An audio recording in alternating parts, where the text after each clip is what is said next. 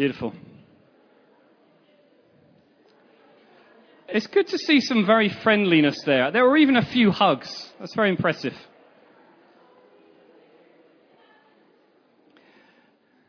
So I'm really interested in people, which is quite good when you do the kind of job I do. It's quite fortunate.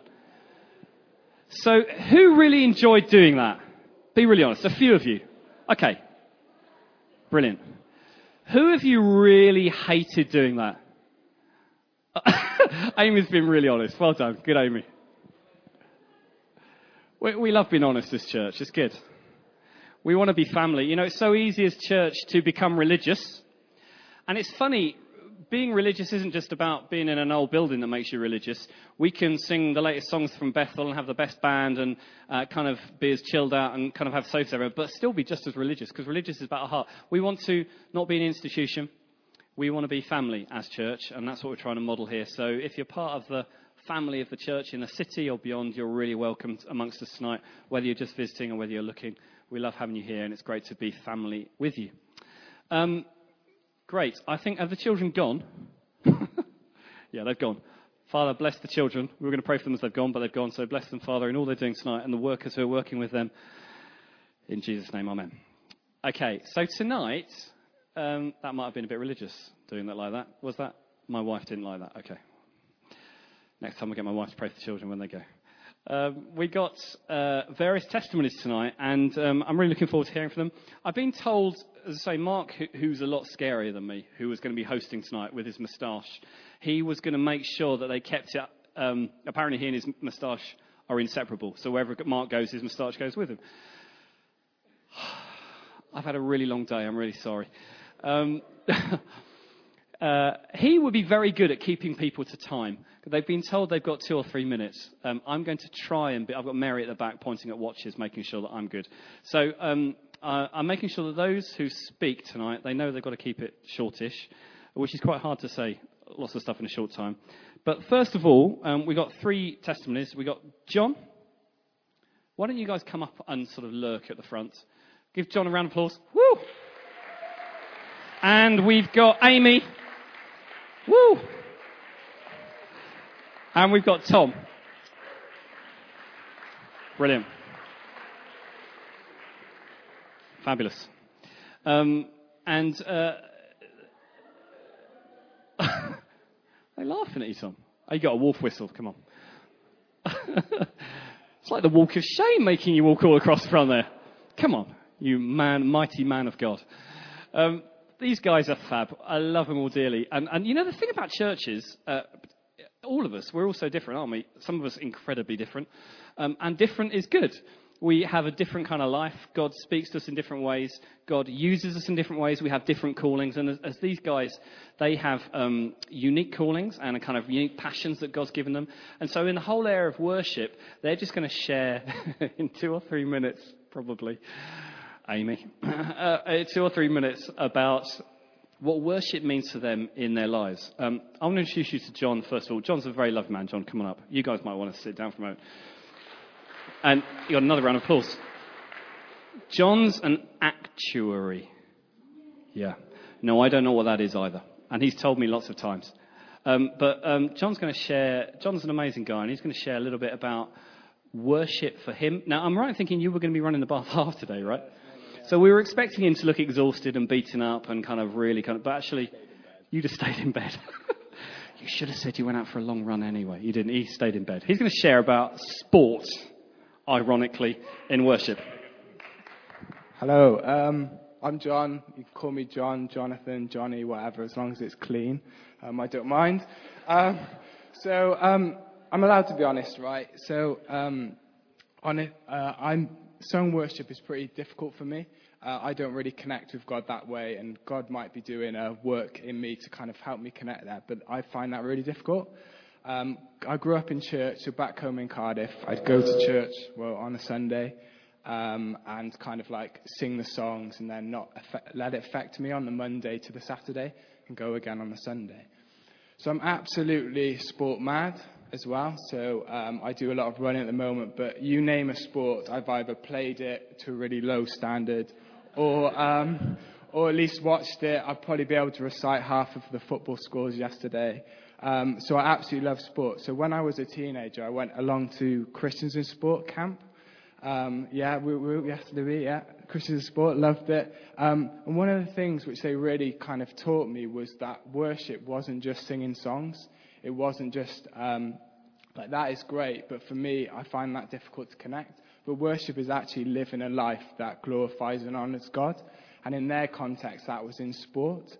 Um, so one of the key verses which I'm going to read that they kind of um, kind of taught about was Hebrews 12, 1 to, th- 1 to 3. Um, Therefore, since we are surrounded by such a great cloud of witnesses, let us throw off everything that hinders, the sin that so easily entangles, and let us run with perseverance the race marked out with us, fixing our eyes on Jesus, the pioneer and perfecter of faith. For the joy set before him, he endured the cross, scorning its shame, and sat down at the right hand of the throne of God.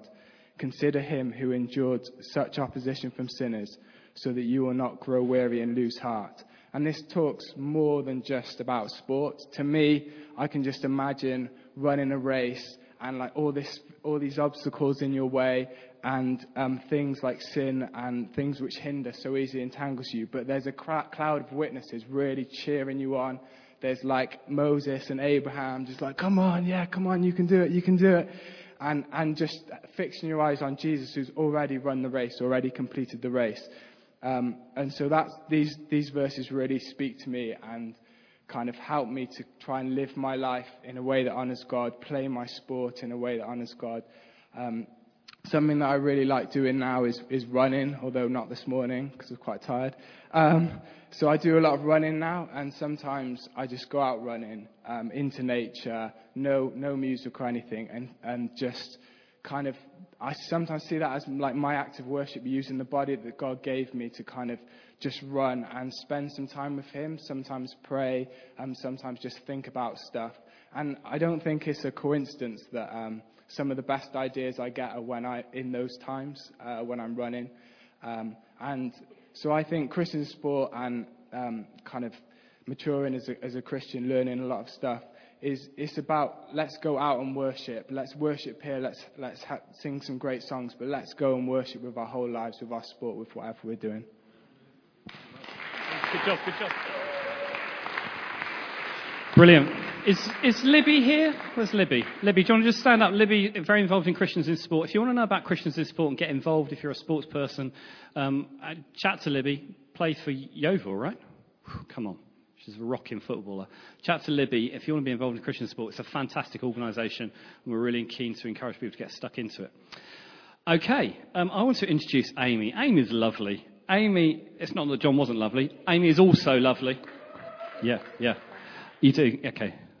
You're going to preach? Amy lives on a boat and has a bunny called Sunny Bunny. Need I say any more? Sorry, I feel a bit safer behind it. I'm not going to talk for very long. I've got notes, so I won't go over time. Um, if you don't know me, my name's Amy. Do live on a boat. I've got Sunny Bunny. Um, I am a potter or ceramicist, whatever you want to call it, amongst general creative. That's what I do. I create things. I'm co-founder of um, a creative collective, so it's um, a teaching school, skill school. Um, I generally do create things, so you'll find me covered in clay or plaster or sawdust, and that's I, I find myself happiest when I'm making things with my hands, and I'm most content when I'm yeah when I'm making, it, I find that in that I find peace, and God really does speak to me, much like running for other people. Um, I don't run at all. Um, but moving swiftly on. Um, yeah, how I meet God in my creativity is quite a big subject for me, but I feel I felt that I should talk to you more about how I find I get to know God through creating. And I love to think about God as God the creator. I mean, I have good and bad days when I create things that I love, and other things you think come back in the next day and look at it and you think, oh, that is not great. But God never has and never did do that. And I'm His creation, and He's created. I mean, I create things, but He created things. And um, I find that just something incredible. When I make uh, 40 mugs or 80 vases in, in a straight run, they may look quite similar to somebody else, but I will know each and every one of them individually. I'll know how much clay I used to make each one. I'll know the form, the shape, the size, and I'll know when I made it and how I felt when I made it. So if one of one of you guys came into the studio and there was a line, I would be able to pick one out and be like, yeah, that one I made two days ago when I was feeling pretty crappy. And, it, and I would know it. And God, that must be a small glimpse of how God knows me. He could pick me out of a lineup of other me's and know me um, so much more intimately than I know each and every one of my pots that I make or teapots or whatever it is. Um, and it just makes me, I guess I have a revelation of how close God is to me in that, that He, He's not far off um, and He can pick me out. Um, also, being a potter, there's lots in the Bible about pottery, um, which is great. It, I must say, pottery isn't a holy experience. When I've made sort of 80 things in the freezing cold, I don't have a revelation of God like that. I don't think I've ever made a prophetic pot, although I think prophetic art is amazing. Well, I don't know that I've made a prophetic pot. It might, might have been. But um, yeah, the jars of clay in the Bible, when I make a pot and I know it, I know its weaknesses, I know if it survives my kiln firings and the glazings and the next kiln firings. Like that is a pot that has done some time, it's gone through the fire, and it still has value. And, and God knows that about me. He knows my weaknesses, and He knows my chips and my knocks and where I've been knocked over and picked back up again. But in His economy, those weaknesses and chips are my greatest asset and His greatest asset for me because I know He knows them and I can rely on Him and draw closer to Him in my weaknesses. Um, and I don't feel like that every time that I create, especially. But I, I am struck by the character of God as a creator and how much He knows us as individuals and you guys as individuals. All your, if you were beautiful pots sitting in front of me, He'd know all of your dents, your cracks, your saggy bottoms, things that go into the kiln and come out the other end that nobody else knows unless you pick them up and look them under, underneath. Um, so, but yeah, I guess that's really what I felt I should share. But um, yes, I do find myself at peace when I'm throwing sometimes, and that does lead to song, um, singing bad hymns sometimes, but also I feel that being creative and I know that I am, that's part of my character and who God has made me to be, that that gives me peace because I'm stepping into, I guess, God's will like, for my life. I know I'm creative. I haven't always been doing a creative profession, but I was always producing stuff on the side. So, yeah, I don't know whether that's helped in any way, but thanks.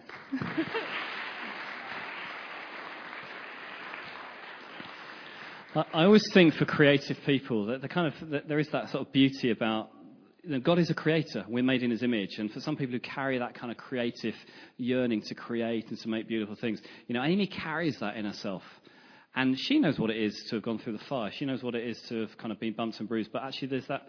There's, I, I loved it when Amy said, you know, sometimes when I'm making, I, I start singing. Um, and I was just reminded in that moment, you know, in Zephaniah, there's that beautiful verse. It says. Um, the, the Father, He rejoices over you with singing. It's a crazy image of the Father, God of all creation, the God of the nations, the God who created the world. It's almost a, as, as an image of a father holding a child, you know, as a father holds a child and, and sings over the child. It's just, it's just a love song. It's not a song that's really important that the child needs to learn. It's just a sort of lullaby or a love song. This beautiful image, biblical image of the Father, the Heavenly Father, singing over you with rejoicing at his creation. And on a good day for Amy, looking at her creation, singing with rejoicing. You know, that's that image that the Father gives. So, creativity at the heart of worship, something from within that rises up. Whether it's in song or in making a pot, it's a beautiful image of creativity in worship. So, thanks, Amy. This is Tom, very lovely Tom. Come on, Tom. Tom's a student here studying something. On a good day. Um, it's business, isn't it? And stuff like that. Mechanical engineering. Yeah. yeah, there it is. I knew it was one of those. Um, it was either that or maths. They're the only ones at the, the university that I'm aware of. Um, Tom's a great guy. He's got a real heart for connecting with people, for discipleship, and um, just a real kind of son who's looking to pursue the father. And I, we really wanted Tom to share because um, some of you may be aware of the organisation called Just Love. Fantastic um, uh, missional part of the Christians on campus um, up at Bath Uni. Uh, it's a national organisation seeking to really speak into the realms of justice amongst students and on, global level as well, trafficking, fair trade stuff fair trade clothing, all sorts of things. Um, talk to Tom and Beth. Beth, give a little wave at the back. There's Beth. Beth, these guys are helping to kind of lead um, uh, Just Love this year. We've had loads of people from St. Matt's who have been helping in that. Great organisation. Tom's going to share just about worship and social justice and all that sort of stuff. I'll try my best. Hi, guys, I'm Tom. Um, so I didn't really know how to approach this worship through sort of seeking social justice. Um, because it's just massive. It's just huge. Social justice globally, locally, in my life, uh, and I, I, didn't really know where to start. So basically, I'm just going to talk about how I sort of came to God growing this and installing this passion in me at the beginning. Um, I haven't really thought about social justice or seeking justice in sort of around me in my life and in the world at all until I sort of came to university um, and I got involved with Just Love, which Tim mentioned, which is really all about getting students to seek that biblical calling to social justice. Um, and I went along like, okay, let's see what this is like. Um, you know, some people from my church go, chance to meet some people. You know, it'll be a good time. And I went along and it sort of just blew me away because I was like, how have I not seen this before? Because throughout Scripture, Jesus is walking around and who does he talk to? Who, who, who, does he get involved with? He gets involved with the poor, the people, the widows, the people who are cast out by society. You know, they're left just outside of the circle and ignored, and, and Jesus goes out and loves them. And to me, that, that's, that's social justice. That's seeking justice, you know? I, I used to, I mean, it's so easy just to walk. In Bath, there's, a, there's so many homeless people. Um, and, and people begging. And it's so easy to walk by and try and avoid eye contact because you're like, this is awkward. I, I don't want to see that. It's, it's horrible to look at. And it is. But the thing is, talking to them, the thing which they really appreciate is people who do make contact, eye contact, people who come and talk to them. So we go out and give food and drink and chat to them um, on Sunday evenings quite often. And, you know, the amount of times they've said, yeah, thanks, the food was great, but you know what, actually, someone talking to me and treating me as a human being was the most powerful thing. Um, and that was just like, wow. Treating people how they're meant to be treated as humans and how Jesus treated them. And so uh, I struggle, you know, yeah, some people don't understand the concept of seeking social justice, and I don't understand that because that's what Jesus did in his life. If you look at me, if I if I look at it and look at the scripture, um, but yeah, so that that sort of got me into it, and especially the homeless part of it, and then looking at the rest of it. I mean, wow, we're called to be stewards over this earth, and how do we do that? Um, that's a crazy calling. I mean, look at look what's going on, like you know, with global warming and and everything, and like you know, modern day slavery is still a huge thing, and and um, human trafficking, and it's, it's crazy when you look at the statistics. And, you know, how can we be impacting these things? And um, I think because God's put that sort of passion on my heart, that's a form of me worshipping. Um, he's put on my heart, and, and, and, me coming to it and trying to sow into that and seek His glory in it is, is part of is part of my worshipping. And um, so that's sort of mainly it. I'm just going to yeah read a quick verse, which Just Love like to use because I think it's pretty cool. Um, from Jeremiah 22, verse 3, and it says, This is what the Lord says Be fair minded and just, do what is right. Help those who have been robbed. Rescue them from their oppressors. Quit your evil deeds. Do not mistreat foreigners, orphans, and widows. Stop murdering the innocent. I mean, it's just, it's in here. Like, you see it with Jesus' life. Um, just loving others. And be honest, that's what I want to do, and that's what I try to do. I, I fail a lot, but um, to me, that's like my worship, seeking that justice, um, which Jesus showed quite perfectly. Thanks. I think that was okay.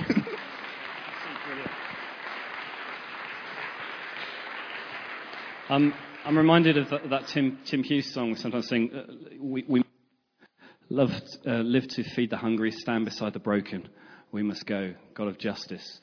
And you know, I think Tom used the word stewards. We live in a world as Christians, and there's so many kind of pulls for our attention. And but we, but God's given us the world, and we're called to love Him and love one another, and be vessels of that love. And and love without words, love which is just words, love without deeds, kind of it looks empty, doesn't it? But as we as we go and as we do the best we can in loving in small ways, and it may just be checking the coffee we buy is fair trade because somewhere down the line that makes an impact, or the clothes we buy uh, are fairly traded, or writing to the MPs about trafficking or situations in the city. They may seem like small little things, but somehow they honour the Father who has placed things into our hands, saying, Make a difference, go, be open handed, make eye contact with those guys on the street, speak to them, you know, where it's safe and appropriate, but actually make a difference, be a bridge and a vessel for His love. And when we do that, that is our, that's a spiritual act of worship, just as much as singing songs. See, the danger is we as church, we as His people, simply sing songs. That we sing our songs that we know really, really, really well. You know, we assume the worship, worship position. We earnestly kind of put on our face, I'm really connecting.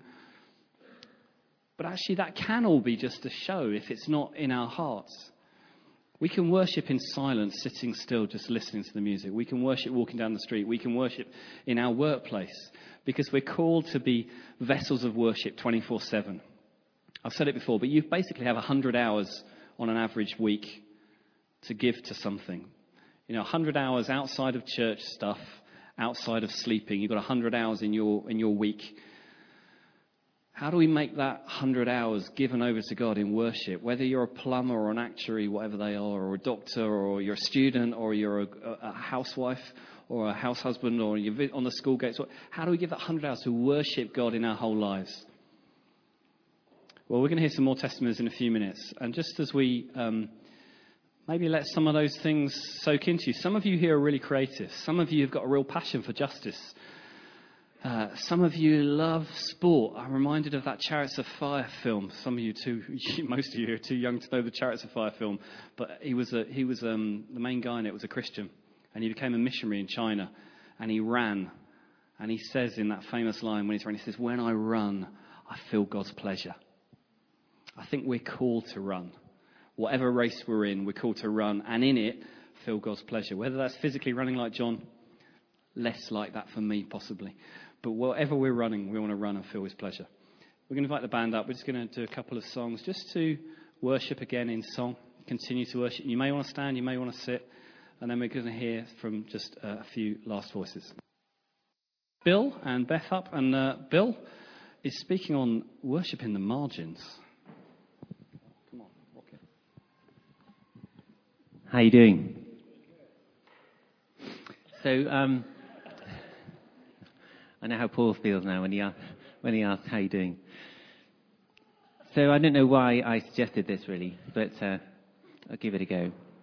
Um, so we've heard about different things. We, we were going to hear about we're going to hear about um, worship in giving, worship in music, worship in song, worship in sport, worship in work, and that takes a lot of our life up and worship with children. Um, and then, so it just seemed to me like there's this bit in between. It's the bit that goes around everything else, if you like, and you could call it the margin. And we, we you know, I guess we're all very busy. Um, if you look at our diaries on our phones, we've generally got lots of meetings, and the margin in our lives is often getting pretty short. Um, but for me, I found I found it just such a blessing just to kind of recognize those moments, or you know, taking that margin and making it a moment. Um, I was just talking with Ben, who's, who's visiting, and at New Wine a few years ago, Charlie Cleverly shared a thought which has been a blessing to me for years, and, and that was to make your commute into communion. And I've been commuting to London, you know, for years. Um, and you know you've got all that time on the train, and you can choose to to use some of those those moments, those kind of times of margin, and actually make it a time of worship, a time of of um, just sort of putting something around God or in prayer, whatever. And um, as I was thinking about that, I was just I just picked up one of the um, old Bibles in our house, and obviously uh, you read. I don't know about you. I mean, I read my Bible mainly on my phone or iPad. Um, but if you go with the old school, you know, they've got margins around them. And this really old one is over 100 years old. It's one of Carol's granddads. And it's amazing. He's got notes on all the margins. And um, I was just wanted to. So this is. Um, just wanted to share this verse, a couple of verses, if that's okay. One. So do, do you think God? Um, do you think this is a biblical idea about margins? Can you prove it? I, I'm not sure I could have done it, but as I kind of thought, having sort of put my hand up for this, I thought, well, you know, I need to know it's in the Bible somewhere. so um, if you think about at the very beginning about Genesis, you know, God said, and what happened then? God saw. So he didn't just say, say, say, say. He actually said, and then he gave himself a bit of reflection time, and he saw that it was good. And um, if you look at Deuteronomy 6, it says, it talks about loving the Lord your God with all your heart. And that's a pretty key verse, isn't it? So it's like one of the hinges that Jesus talks about. And it goes on to say, You will teach your children diligently and you will talk with them when you sit, you know, all these different points in your life, when you sit in your house, when you walk by the way, when you lie down, when you get up, and all these places. This is kind of, you don't even realize you're doing this. this isn't a kind of quiet time place, you know, when you're getting up, when you're walking on the way. But these are the kind of margin moments of our lives. And then there's a nice one here in Leviticus. Um, why I went to Leviticus, Leviticus 23, 22 says, "When you reap your harvest, you, um, you will not reap all of it, and you will not reap the corners of your field. It's interesting, isn't it?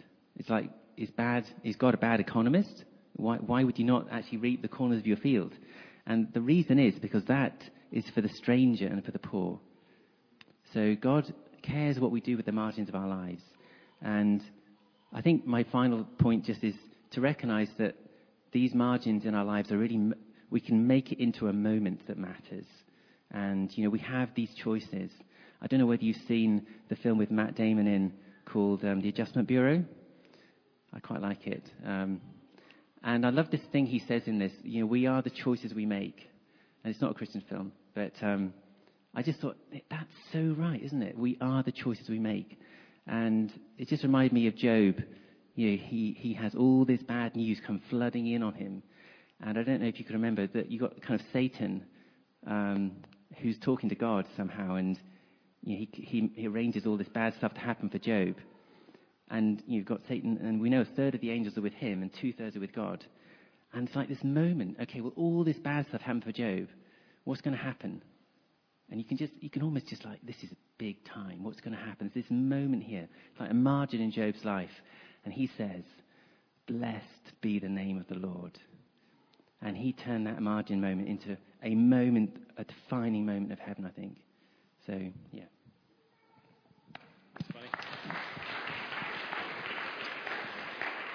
What I love about Bill is uh, he, he's a man who doesn't just say this, he lives it out. And often Bill's come to me and said, oh, I just was reflecting and thinking. And, and there's a verse of the Bible says where deep cries out to deep. And we live in such a superficial generation in many ways, don't we, where it's the quick fix and the quick we run on to the next thing. But there's something about he who dwells in the shadow of the, Most High. There's something about dwelling and resting and stopping, even in, in, those small little margins that Bill's talked about.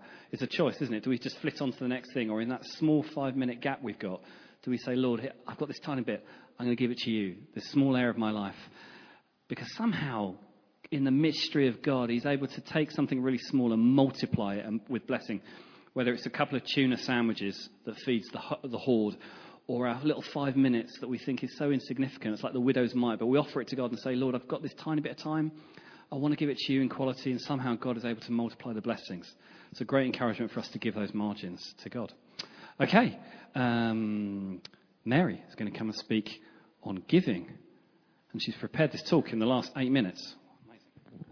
Um, so I don't have any verses. I'm sorry. Um, uh, so when Andrew and I were students, we read a book called Rich Christians in an Age of Hunger.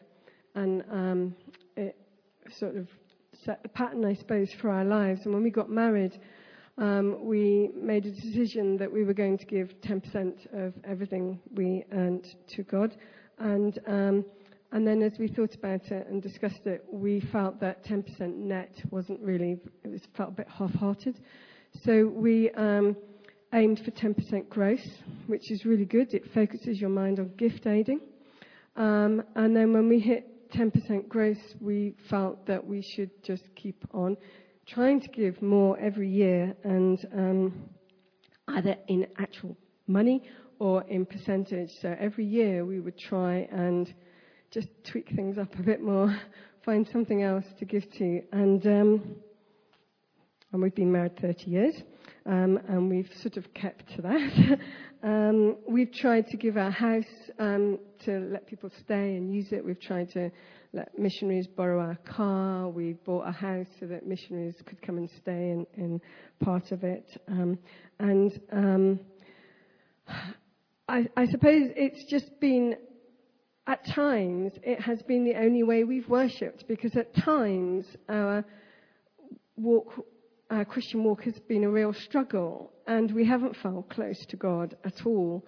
And um, we have given because we promised Him we would give. And we, you, if you build it into your bank, you know, your monthly bank outgoings, you can't stop giving. so um, you, you, it, at times it felt like it was the only thing that we did for God, and it was the only way we could show Him we um, loved Him.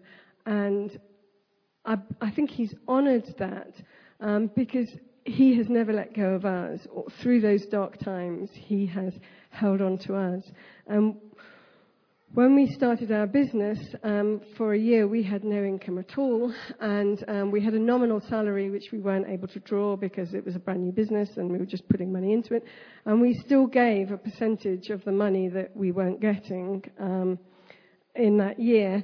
And we actually said, we prayed about it. Okay, we can give her, we can give her, huge percentage. When you're not earning any money, you can give an infinite amount and still give nothing.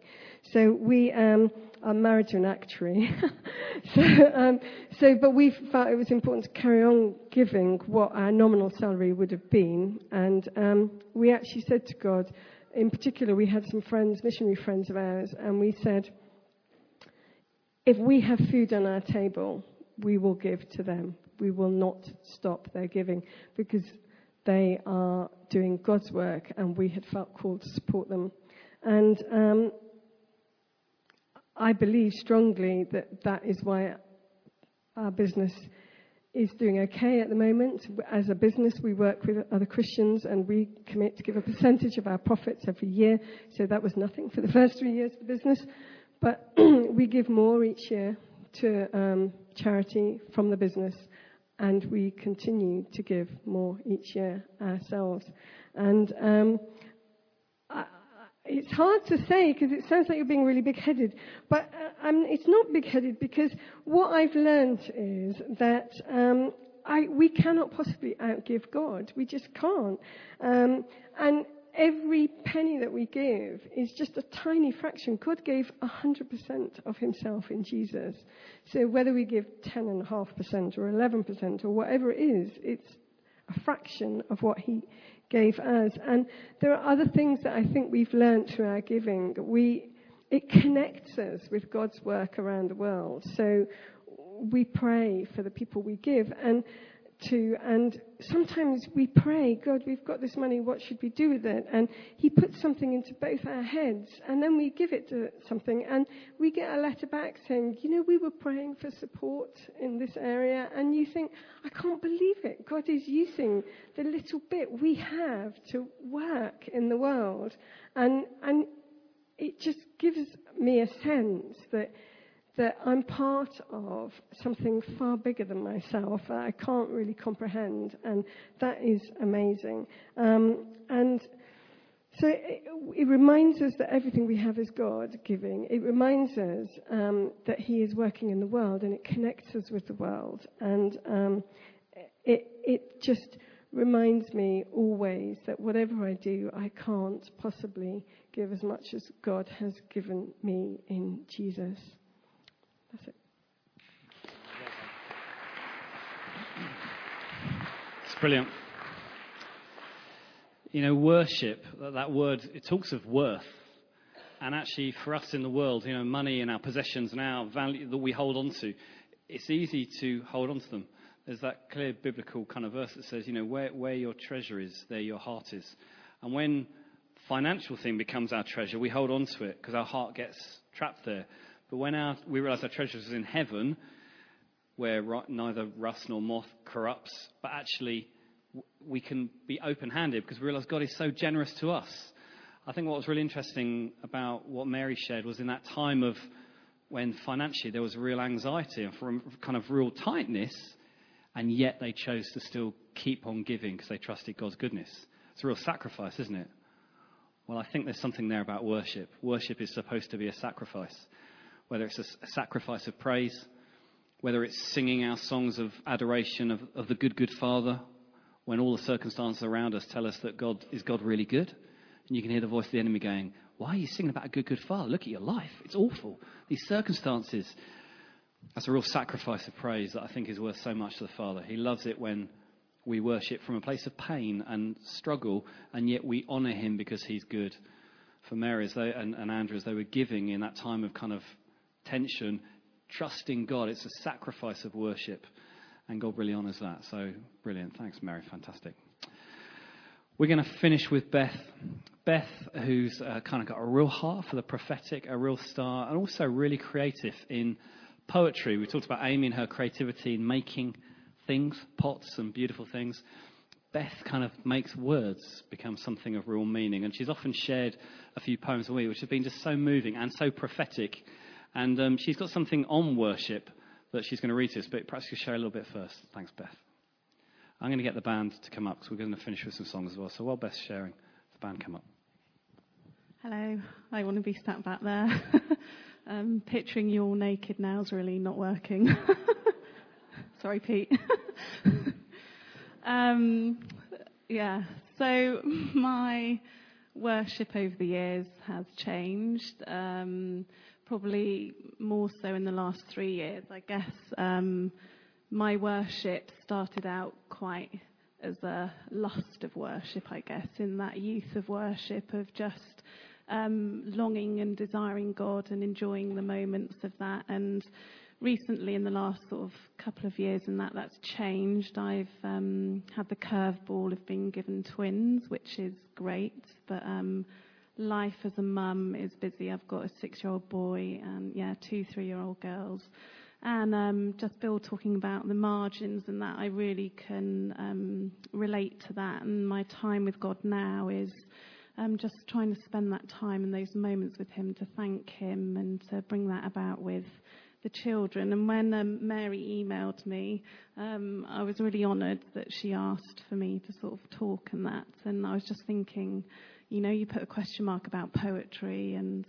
Um, so I sat there and thought, oh, I could come up with something really clever or really brilliant. And then I was like, okay, what do I do? So I prayed in the little margin that I had whilst the girls were fighting over Peppa Pig.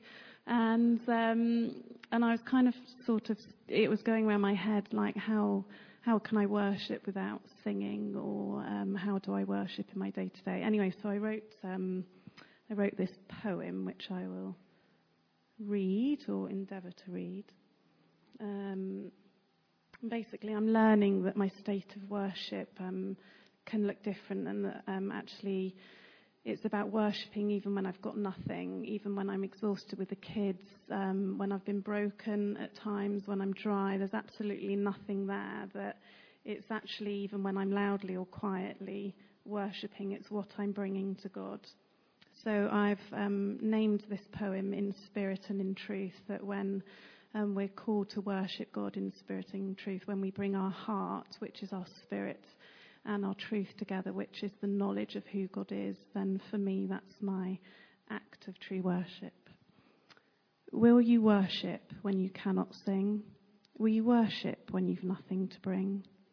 Will you worship when you just don't feel it? Will you worship when a voice says conceal it? Will you worship when your voice remains quiet? When you, will you worship when you're facing a giant? Will you worship when you're under a cloud?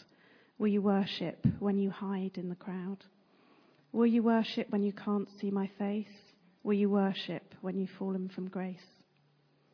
How can I worship when I cannot sing? How can I worship when I've nothing to bring?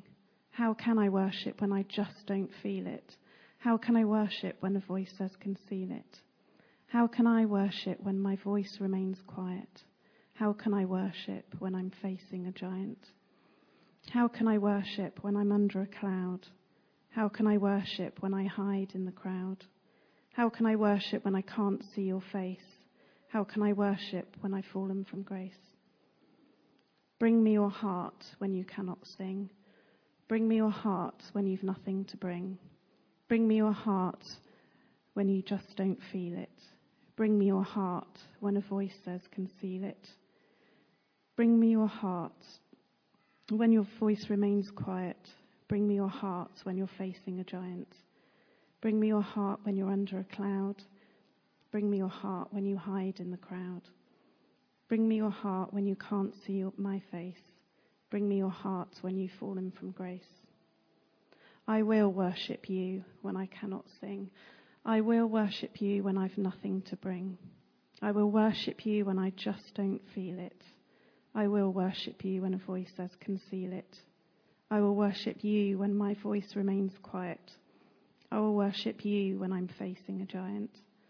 I will worship you when I'm under a cloud. I will worship you when I hide in the crowd. I will worship you when I can't see your face. I will worship you when I've fallen from grace. Um, just lastly, um, I just want to um, read something as well that when I was looking at um, however significant it is, like what we have to bring, that God really just enjoys that. And when we let go, I've realized that part of my journey in worship is being able to, like um, Tim was saying, to surrender and to sacrifice in those moments. And I've got a, um, a computer that I work on, and uh, on the desktop I found a quote that, um, if Sam, you could bring that up. It's um, I've got this uh, on my desktop, so it comes up day to day, and um, it says, "Let go." But also to let God. And I've learned that actually in surrendering and submitting to God, that um, that is my act of worship. When I give God um, and give to other people the gift that He's entrusted me with, that then that's my act of worship. And um, lastly, I just want to read. Uh, a part that I was looking up about the definition of submission of worship. And in Webster's dictionary, which is an American dictionary from 1828, it describes it as this to honour with extravagant love and extreme submission, with bended knees to daily worship. So I'll read that again. It says to honour with extravagant love and extreme submission, with bended knees to daily worship.